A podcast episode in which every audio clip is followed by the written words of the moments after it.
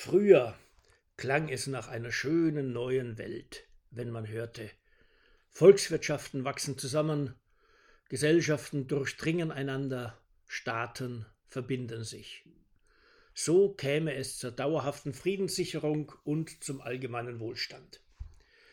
Wenn auch kein demokratischer Weltstaat zu erwarten sei, praktiziere man immerhin Global Governance.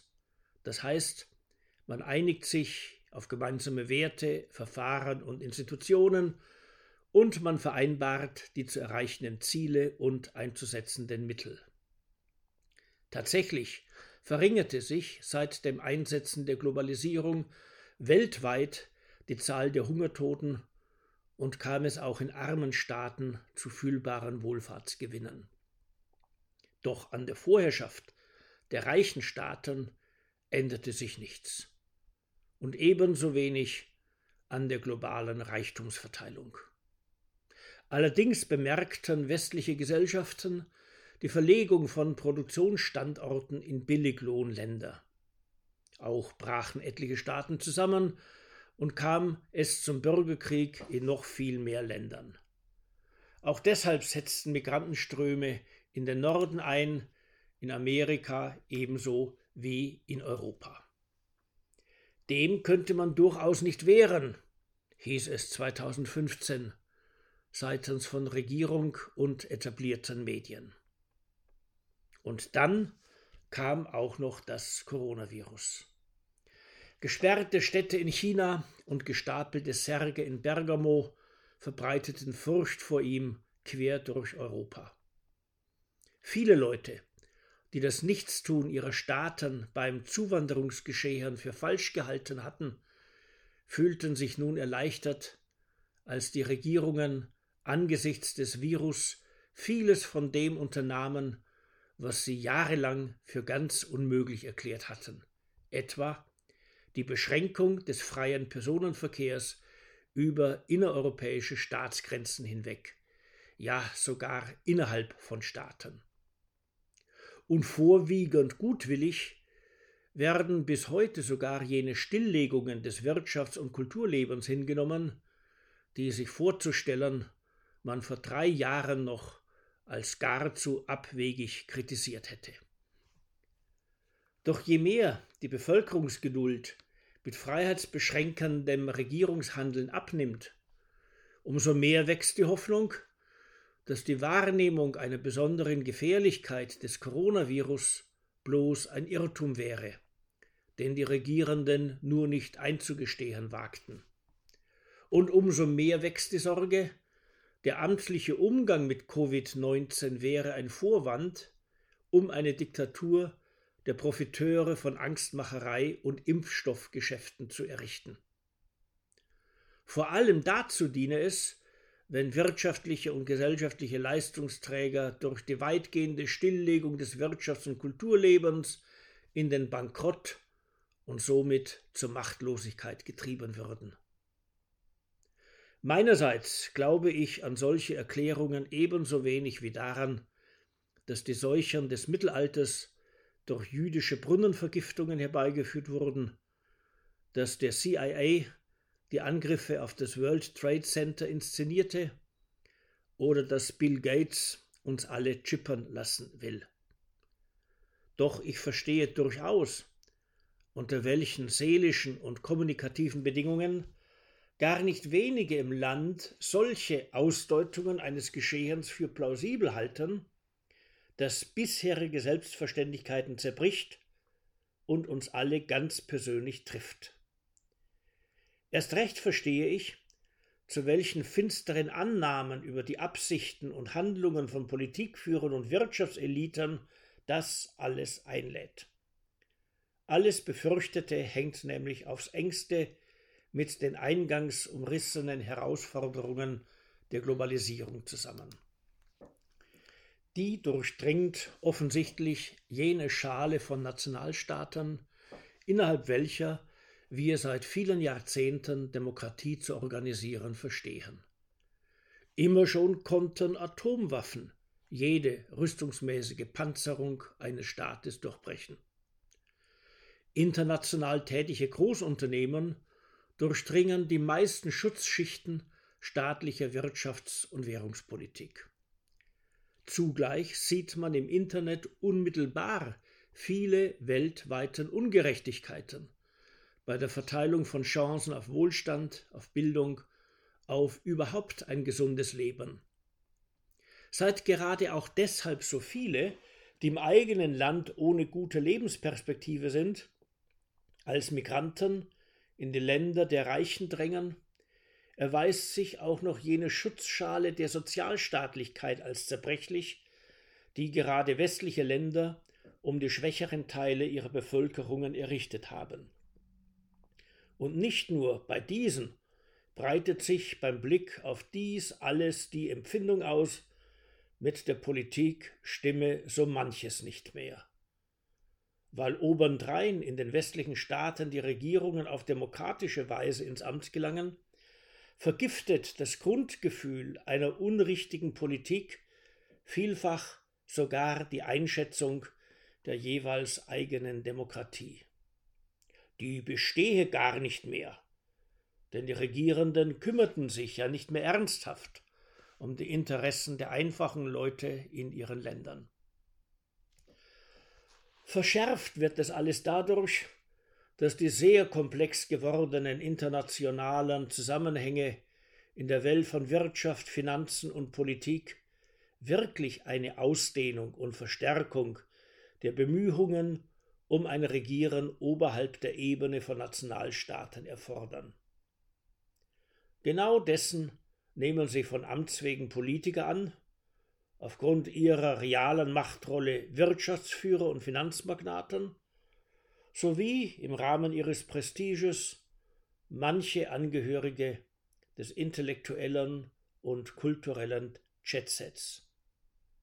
Dabei wollen sich Politiker, um ihrer Wiederwahl willen, mit den heimischen Medien gutstellen, wobei die politische Meinungsverteilung unter den Journalisten durchaus nicht mit der Meinungsverteilung in der Bevölkerung deckungsgleich ist. Wirtschaftsführer und Finanzmagnaten wiederum wollen ihre guten Geschäfte fortführen. Also versuchen sie, auf den künftigen Gang der Ereignisse dahingehend Einfluss zu nehmen, dass ihnen Vorteile, doch möglichst keine Nachteile erwachsen. Und der intellektuelle oder kulturelle Jetset, der genießt es, wenn die wirklich Mächtigen sich von jenem Zeitgeist beflügeln, den gerade sie hegen und verbreiten.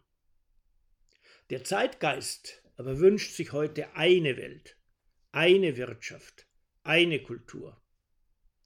Dem sollen, so eine in Elitenkreisen weit verbreitete Sichtweise, jene politisch etwas zurückgebliebenen Volksteile doch bitte nicht in die Quere kommen, die weiterhin an so etwas wie kulturelle Identität oder gar den Wert von Nationalstaaten glauben. Solche Bemühungen global agierender Eliten beißen sich aber mit dem Demokratieprinzip. Das nämlich verstehen wir auf absehbare Zeit nur im Rahmen von Nationalstaaten in praktizierte Demokratie umzusetzen. Solche Elitenbestrebungen beißen sich auch damit, dass denen, die sich beruflich quer über die ganze Erde bewegen und letztlich überall leben können, ganz reale Sorgen derer gegenüberstehen, die nach Beruf und Sprachkompetenz auf ihr Land und auf dessen möglichst mitbestimmtes Funktionieren angewiesen sind. Deren Patriotismus, einst für alle eher selbstverständlich, wird dann als gefährlicher Sand im Getriebe der Globalisierung diffamiert. Solche nationalstaatlichen Demokratien, in denen sich gar andere Parteien als die bisherigen Wegbereiter der Globalisierung durchsetzen, wirken dann sogar wie Störenfriede jener Welt, die doch so schön auf ihrem Erfolgsweg sei. Und wenn umgekehrt die Mitglieder internationaler Eliten aus Politik, Finanzwesen und Wirtschaft sich Gedanken darüber machen, wie nach Krisenzeiten wieder rasch zum normalen Betrieb zurückgekehrt werden könnte, ja, wie sich neue Normalität auch institutionell absichern lasse, dann wirkt das auf viele so, als würden sich da Globalisierungsprofiteure gegen Bevölkerungen verschwören, die doch nichts weiter wollten als die Sicherung ihrer an den nationalen Rahmen gebundenen Sozialstaatlichkeit und Demokratie. In genau diesem Rahmen rate ich zu begreifen, was da immer wieder unter dem Reizwort vom Great Reset verhandelt wird. Zwar ist die Feststellung richtig, dass sich da Angehörige von Reichtumseliten, von Macht- und Einflusseliten zusammentun, um ihre Vorstellungen vom Richtigen zu klären und durchzusetzen. Es ist auch der Eindruck völlig zutreffend, dass dafür neue Möglichkeiten internationalen Regierens geschaffen werden sollen. Es ist ferner die Kritik stichhaltig, dass dies gerade nicht mit jener Transparenz geschieht, die wir im Bereich der Innenpolitik einfordern können. Und berechtigt ist die Sorge, dass durch die internationalen und transnationalen Folgen solchen Handelns den mittleren und kleinen Staaten solche Grenzen ihrer nationalen Selbstbestimmung gezogen werden, die man um der Demokratie willen nicht einfach hinnehmen sollte. Doch das alles schlicht als verschwörerisches Handeln einzuschätzen, verkennt die tatsächlichen Funktionszusammenhänge und Motive, wie sie vorhin umrissen wurden. Gar einen weltweiten Totalitarismus als Ziel eines solchen Great Reset zu sehen, gelingt nur dann, wenn man den realen Totalitarismus der Stalins, Hitlers und Maos dieser Welt schon sehr verniedlicht. Und das Treiben der auf Weltwirtschaftsforen oder auf Bilderberg-Konferenzen versammelten Privat- und Staatskapitalisten auch noch, wie es bisweilen geschieht, als auf eine Art Kommunismus hinauslaufend darzustellen, zeugt von einer ziemlich krausen Wirklichkeitswahrnehmung. Wie schon gesagt, ich verstehe sehr wohl, warum viele zu solchen Notbehelfen beim Erklären realer Zusammenhänge und Dynamiken greifen. Doch was heute weltweit vorgeht, lässt sich nur dann zutreffend erkennen und anschließend politisch bändigen, wenn man sich zuvor wissens- und verstandesmäßig auf die Höhe dieses vielschichtigen Gegenstands begeben hat.